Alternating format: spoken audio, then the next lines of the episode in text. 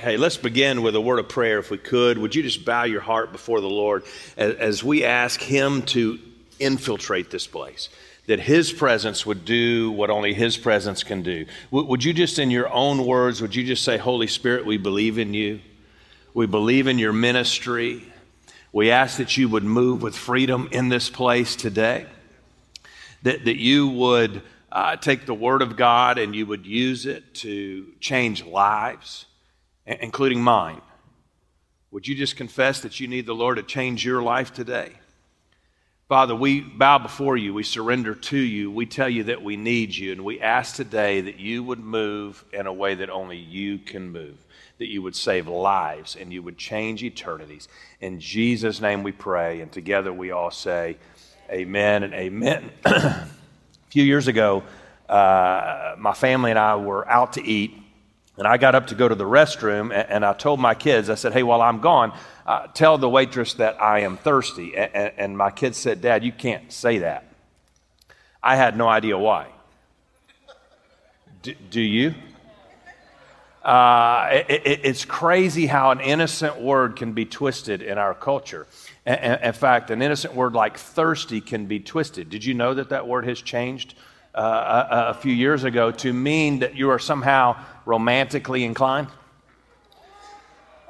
I just had too many chips. and uh, do, do you know that word thirsty appears in the Bible 43 times? 43 passages of scripture deal with that word alone. In the Bible, it can mean physically thirsty. It can also mean romantically thirsty, but uh, most often it means spiritually thirsty. And it's strange that those meanings are actually pretty similar.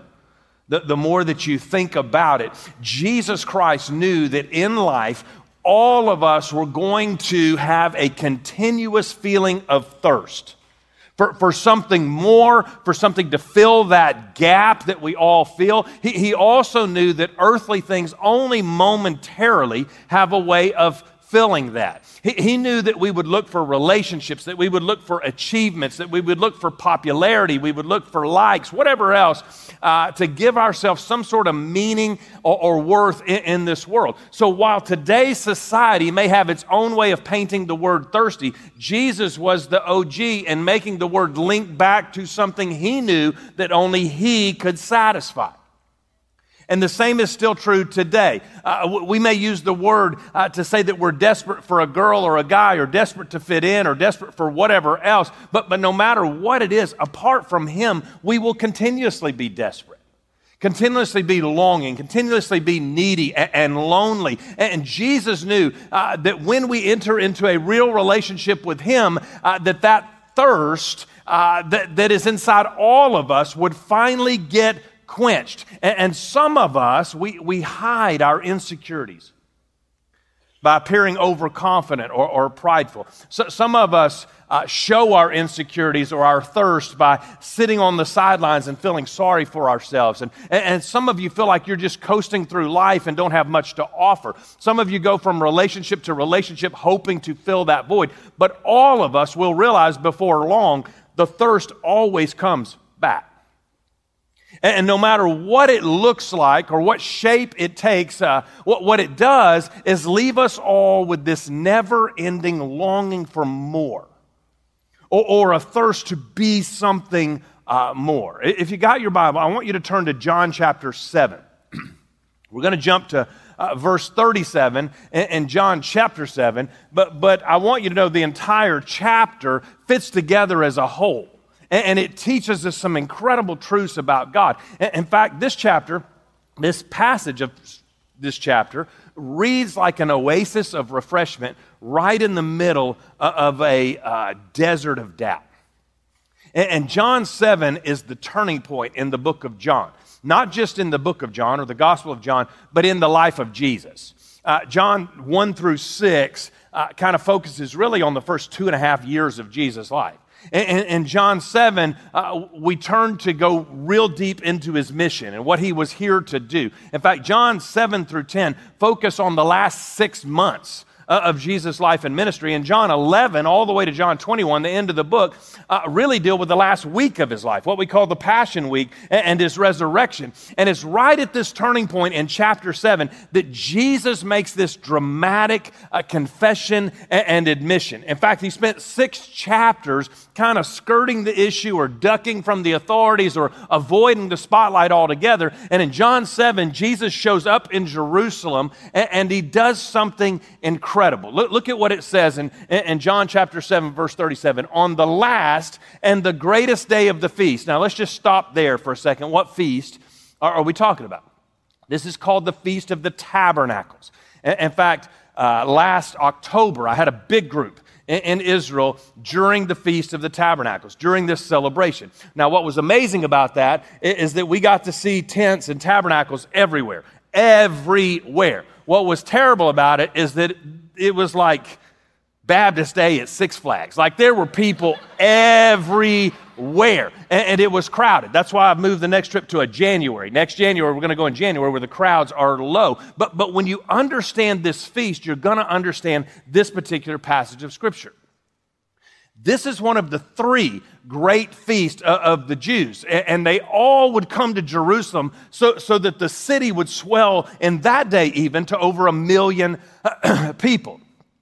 And the feast happened five days after the high holy day, which is called Yom Kippur. You see that show up on your iPhone, right? Yom Kippur is the day of atonement. It's the New Year's Day for Jewish people. It's also called the day for the sacrifice of sin or the sadness for uh, sin. And five days later, there would be this great celebration. Really, it's like a spiritual Thanksgiving, except it was a whole week long, actually, eight days uh, long. And, and, at the beginning of it and at the end of it uh, was a Sabbath day, a day of rest on either side uh, of this feast. And the Feast of Tabernacles, it was during that feast that the people were to remember.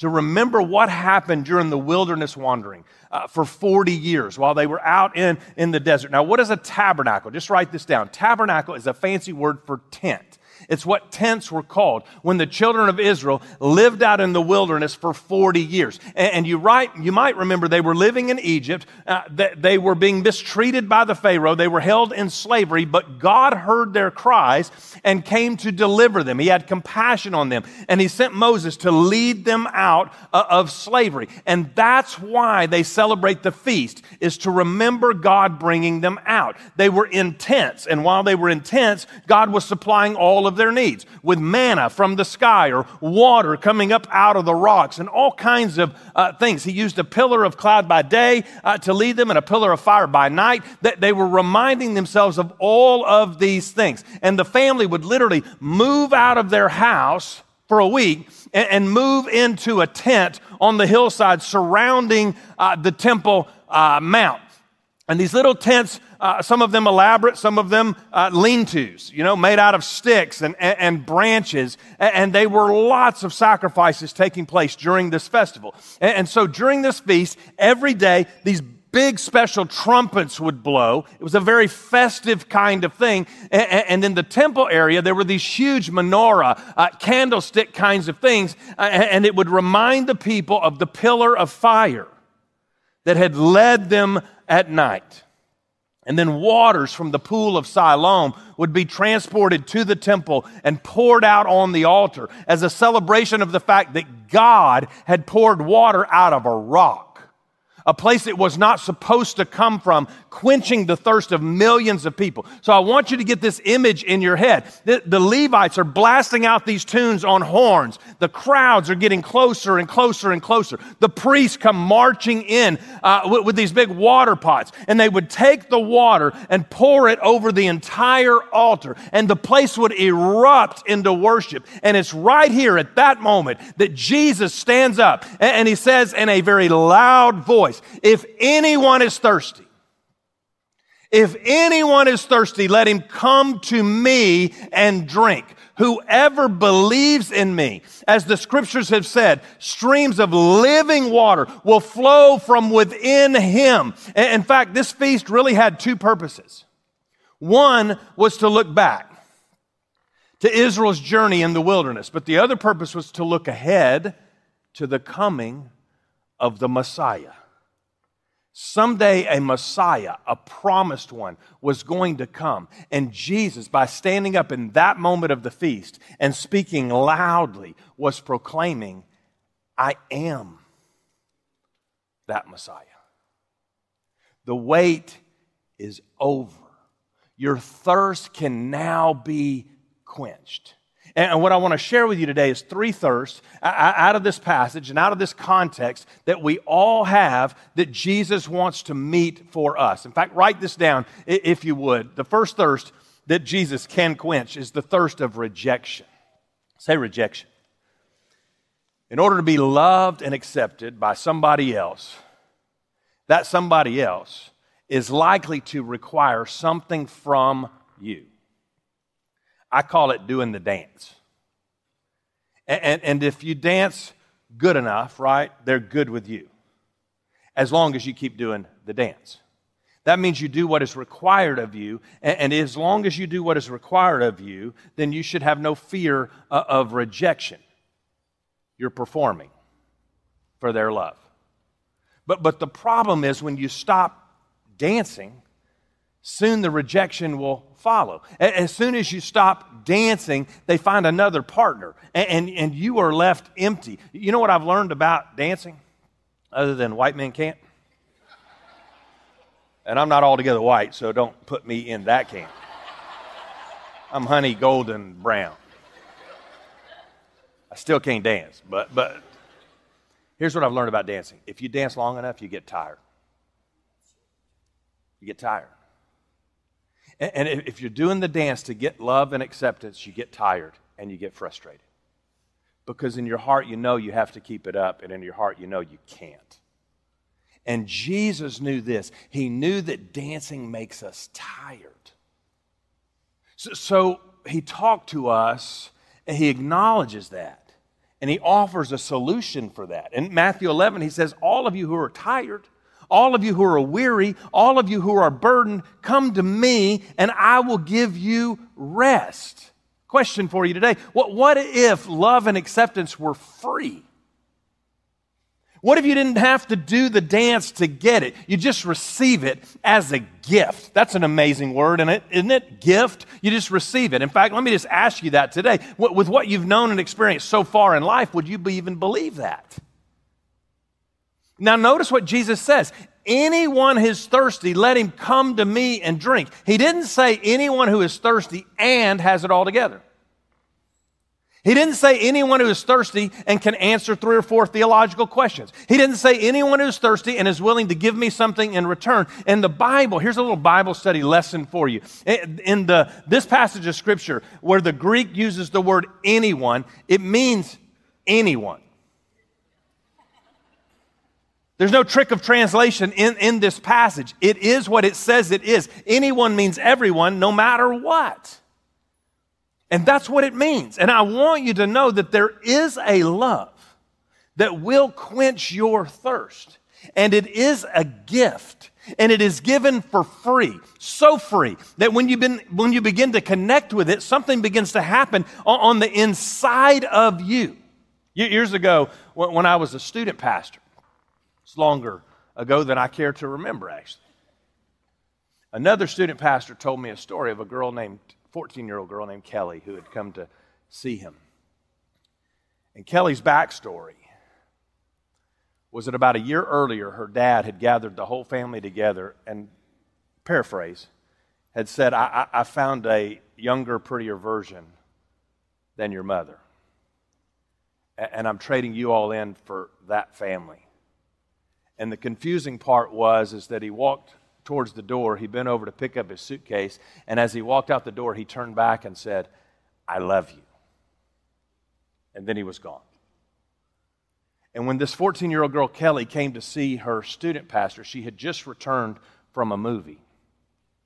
And she said, as the movie ended and uh, the lights began to come up, she stood to exit the theater, and out of her peripheral vision, she saw her father for the first time in almost a year. And he was with the other woman, and, and then she noticed uh, that sitting next to the other woman was that woman's daughter, who was about the same age as Kelly. And she said with her focus, she just zoomed in and the whole thing went slow motion. And she saw her daddy take that girl's hand and, and, and, walk hand in hand out the theater. And as she's conveying this story to her youth pastor, she, she said she was angry and that she was upset and that she was hurt. And in fact, she screamed in that moment and said, That should have been my hand that he was holding. And this youth pastor wisely said in that moment, uh, You're right. Your father had delivered a wound to you through his abandonment. But, but then that student pastor began to explain to her if she would hang on for a moment and would listen to what he was about to tell her, that he would give her something that would prove to be very important for the rest of her life. That what he was about to tell her is bigger than her dad, is bigger than the other woman, is bigger than the other woman's daughter. The reason she was wounded so badly is that down deep in her, and in all of us is a thirst to be loved with a love that will never let go. And that's why she was wounded so badly in that moment. Listen to me, church. I'm convinced that some of the deepest wounds that you have or will experience will come when you are rejected by one who is supposed to love you no matter what.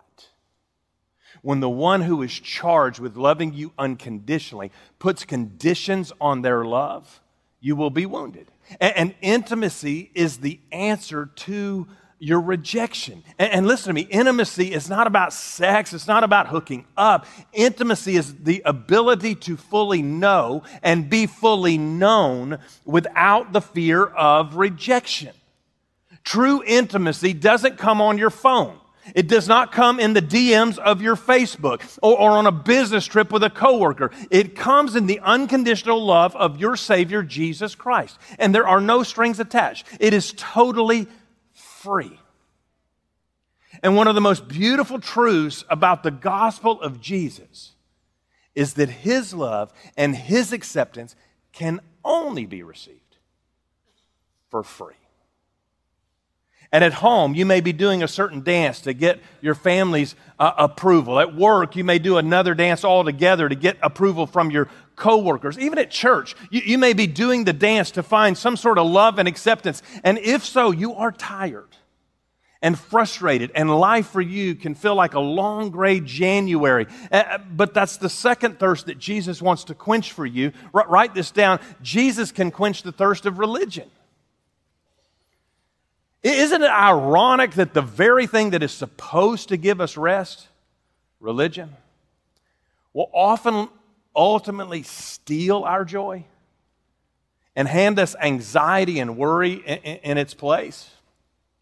What should be this good news is often the headline uh, of bad news. religion has played the role of spoiler and made so many of us thirsty. That's the truth. In fact, I know this personally. For the first 15 years of my life, I chased religion from one church to another. And, one thing I realized pretty quick is that all of those churches were exactly uh, the same. One had liturgy, another prayed out loud, right? One had a priest, the other had a parson. One had a big wooden altar, the other had a big wooden pulpit. But all of them had the same religion do this and do that and don't do this and don't do that and do this and do that and don't do this and don't do that. And as long as you do this, we're all good. But if you mess up and you get out of line, then you're done.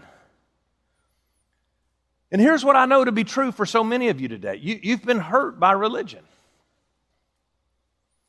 And here's what I also know to be true many of you use that as an excuse to steer clear of God. But the truth is, Jesus hates religion as much as you do. And he didn't say, hey, those of you who are religious, come to me and drink. Look, look, at what he said. Whoever believes in me, as the scripture has said, streams of living, say living living water will flow from within him. In other words, religion cannot quench your thirst. At best, it can point you to the one who can, the only one who, who, can. And if you put your faith in Jesus, that, that's what this word means believes. You put your faith in Jesus. That, that word means to receive and depend. To receive Jesus and then depend on Him. To receive Him and then depend on Him. To receive the water of life that quenches your thirst. Then you depend on Him daily to give you life. And if you do that, you can walk in true freedom. But, but there's another thirst that Jesus can quench, and I want you to write this one down. Jesus can quench the thirst of regret. He can quench that one. This is the thirst that comes from our own bad decisions regret. We make a mistake, we sin, we double down on that sin, and, and, we're left empty in life, still trying to find that thing that will finish off our thirst. And the further we move into sin, the further we move away from God because we feel like we just don't belong. And He can't accept us. We've done bad for so long, we're lost. Something interesting in, the story uh, uh, of Jesus, this story that we're looking at today when he says, as the scripture says, he's not quoting one passage, he's quoting multiple passages. In fact, he's referring to the many times in the Old Testament when, when the scripture talks about it. And, and, it's sort of a mashup, a, a mixtape of God's greatest hits, if you will, uh, about the Spirit of God washing over your life. And one of those passages is found in the book of Ezekiel. And if you've been with us the last two weeks, you know this already. We talked about the vision that that man Ezekiel had of the temple in Jerusalem. And he had this vision in his mind of water flowing out of the temple, flowing into the desert, and bringing life everywhere that water goes. The, the thing is, when Ezekiel had this vision, there was no temple, it had been destroyed because the people of Israel had sinned so often against God, he allowed their enemies to come and overtake them, and he sent them around the world into exile. And while the exile is happening, Ezekiel is sitting on the banks of a river thousands of miles away. And he gets a vision and he hears a promise God will restore. God will overcome. God will burst forth with this river, and that river will quench your thirst. And, and, no matter how great the sin, God's river can and will overcome it. No matter how bad your thirst is, Jesus is the answer. No matter how far you've run, the Holy Spirit is chasing you. And you may be thirsty because of rejection. And you may be broken because of religion. And you may be hiding because of regret. God wants you to know that it's never too late to come back. And He's offering you that very same promise today. These three thirsts that Jesus quenches by, by quenching them, He's really quenching one thirst that we all have to be loved and accepted. And here's the good news He'll do it for free with no strings attached. He'll do it with strength that's strong enough to never let go. You'll never be chasing it. Come back, come back, come back. And He will do it in a way that will give you significance and fulfillment for the rest of your life. In fact, for all of eternity. And the question this morning is have you received it? Have you received it? Have you received Jesus? Are you depending upon Him? Would, would you bow your heads and close your eyes and open your hearts at every single campus? I'm going to ask that in all of our campuses, nobody's moving around. We're, we're not done. This is the most holy moment of this service. It's what we've been praying for for weeks and weeks and weeks.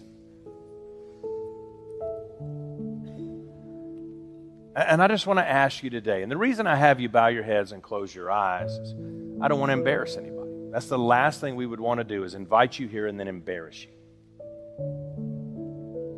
But if you're here today and you say, Pastor, I, I, I, know that Jesus is my Lord and my Savior, I know He's my forgiver, I have received Him.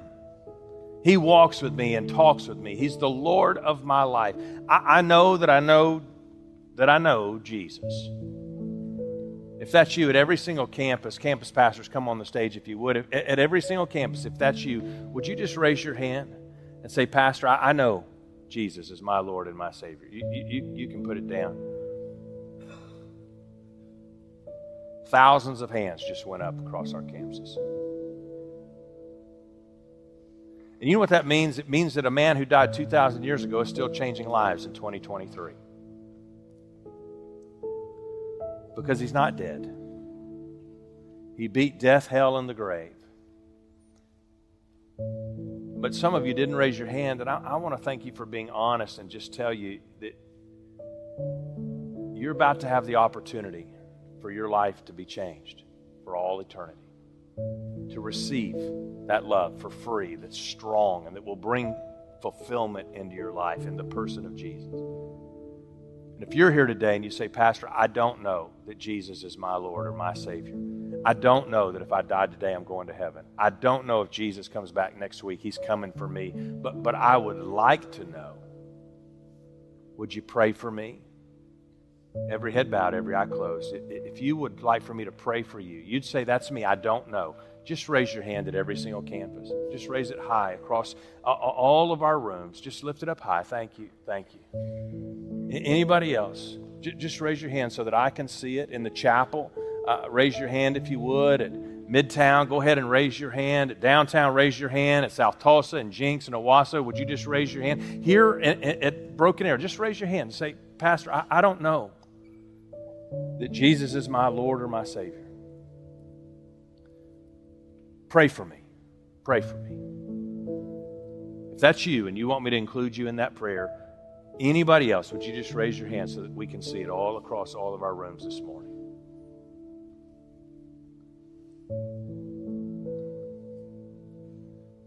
Now, before I pray, I, there, there, there's one more group of you that I would like to include in that prayer.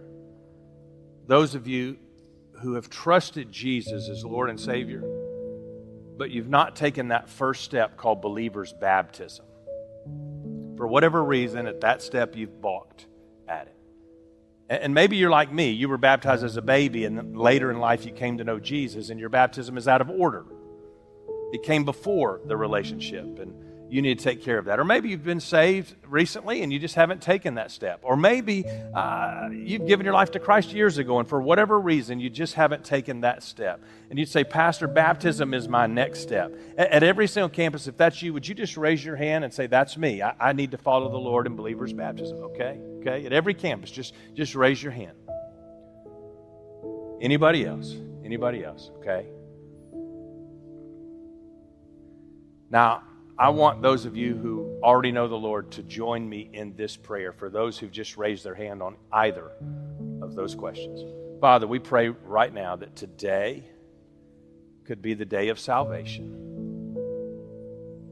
For every man, woman, boy, and girl under the sound of my voice today that needs you. We thank you, Jesus, that you offer a love and acceptance that's free and strong and fulfilling. And I pray today that Everyone under the sound of my voice who needs to step into that relationship with you would step into that relationship with you today. That it would spring up out of the ground, that you would encourage them, that you would win the victory in every heart and every life today. You, you would remove every kind of doubt and every demonic presence that is trying to discourage in this moment. And that you would save them. And Father, those who need to be baptized, that you would give them the courage to take that step. And, Father, I pray by all of us taking our steps of obedience today that we, we would walk in a freedom that comes from you. And if you're here today and you've never trusted Jesus as your Lord and Savior, what I would love to do is lead you in a prayer. You say, well, wait a minute, I, I don't even know how to pray. That's okay. I, I'm going to lead you in a prayer. And I'll pray it one phrase at a time so that you can simply repeat it after me. But I, what I don't want you to do is repeat it in some sort of rote fashion. I want you to pray it to a God in heaven from your heart. And I'm going to ask for believers to pray this prayer out loud as an encouragement to you so that you're not praying alone at all of our campuses. But if you want to do this and you want to trust Christ today, would you just pray with me and say, Dear God, I know I'm a sinner. And I ask you to forgive me for all of my sin. Jesus, come into my life to be my Lord. You call the shots in my life. Come in as my Savior, my forgiver, in the best way that I know how. I turn my back on my sin and I trust you alone, Jesus, to save me. Thank you for saving me. I receive you. I receive salvation.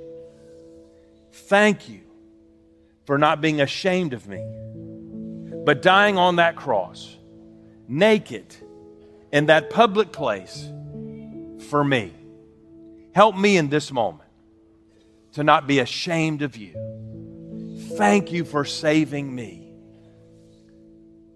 Now, before we say amen at every single campus, you just prayed that prayer and you meant it with all of your heart. You meant it. You weren't playing games. You meant that prayer. Would you just raise your hand across every single campus? Just raise your hand and say, I prayed that and I meant it with all of my heart. Uh, thank you, thank you. Just, just raise your hand high. I prayed that and I meant it with all of my heart. At every single campus, just lift your hand. I prayed that prayer and I meant it with all of my heart.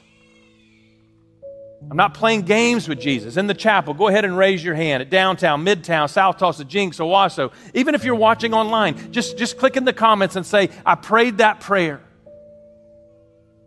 Now, if you're here today and, and you raise your hand, okay? Here, here's what I want you to do. Your hand went up. I want you to look up at me, okay? Look up at me or look up at your campus pastor. The rest of you, keep your heads bowed. But if you prayed that prayer and you meant it, just look up at me or look up at your campus pastor on your stage. I, I want me or them to make eye contact with you. Right, right here, there's a, a couple together. Both of you prayed that prayer and you meant it with all your heart. Congratulations. Right here. Just wave at me so that I can find you. You prayed it right here. Yes, sir. Anybody else? Wave your hand at me high. Yes, ma'am. Right here. Anybody else? Okay, sweetheart, right here. A couple of young girls over here. anybody else? Back here. I see you, ma'am. Anybody else? There were several hands. Yes, sir, right here. Anybody else? You prayed that prayer and you meant it with all of your heart, okay? Right there. Could, could, could I ask you to do this? Just for the next few seconds, I just want to address those of you who prayed that prayer and you meant it with all of your heart. If you prayed that prayer and you meant it with all of your heart, nobody looking except for me or the campus pastors, would you just stand to your feet all across the room? Just stand to your feet so that I can find you. I prayed that and I meant it. Just stand up where, wherever you are. Yes, sir, right here. Anybody else? Just, just stand up. Thank you. Thank you. Just stand up. Anybody else? Thank you, thank you. I see you in the back. Anybody else? Just, just stand to your feet. Can I say to you, congratulations? The wisest decision you could possibly make. And, and, and, if you need to be baptized, that's your step. Would you stand with these that are standing right now? I'd love to just pray over you. If you raised your hand to say, I need to be baptized, just stand up if you will. And we, I want to pray over you as well. In fact, I want to give you a chance to speak to somebody. Father, I pray over all these that are standing, and I pray you'd meet them right where they are today. Don't sit down. Don't sit down. Don't sit down because I'm, I'm, I'm, we're not done. Just stand up, stand up, stand up. Lord, I pray over all of them, and I just pray you would meet them right here in this place today. I pray you would do something supernatural in their hearts and their lives today. And I pray, Father, uh, you would encourage them today, that they would meet somebody who, who knows you. They would, they would receive a prayer today as somebody prays over them and that you would bless them. And, and now, if you're standing, here's what I want you to do. I just want you, if you would, everybody else, your heads bowed and eyes closed, just stand up if you were standing. I just, would you just say, excuse me, and would you just come right here to the front of this room? I want to introduce you to these pastors right here. Right outside that door is a room where they're going to just pray for you. And if you somebody came with you, just reach down and say, Hey, go with me. Come and go with me. Would you please just come and go with me? Just say, Excuse me, and just come on. You don't need to look yet, but people are coming. You can go ahead and celebrate. Uh, don't look, but come on. Just come on. Just come on. Just come right over here to, to, to these pastors, right over here. Let them encourage you. And, and, let me just say to you, congratulations. Just, just go ahead and make your way right over here to my right, to your left, to the corner of the room. They're, they're still coming, church. You can go ahead and celebrate as they continue to make their way.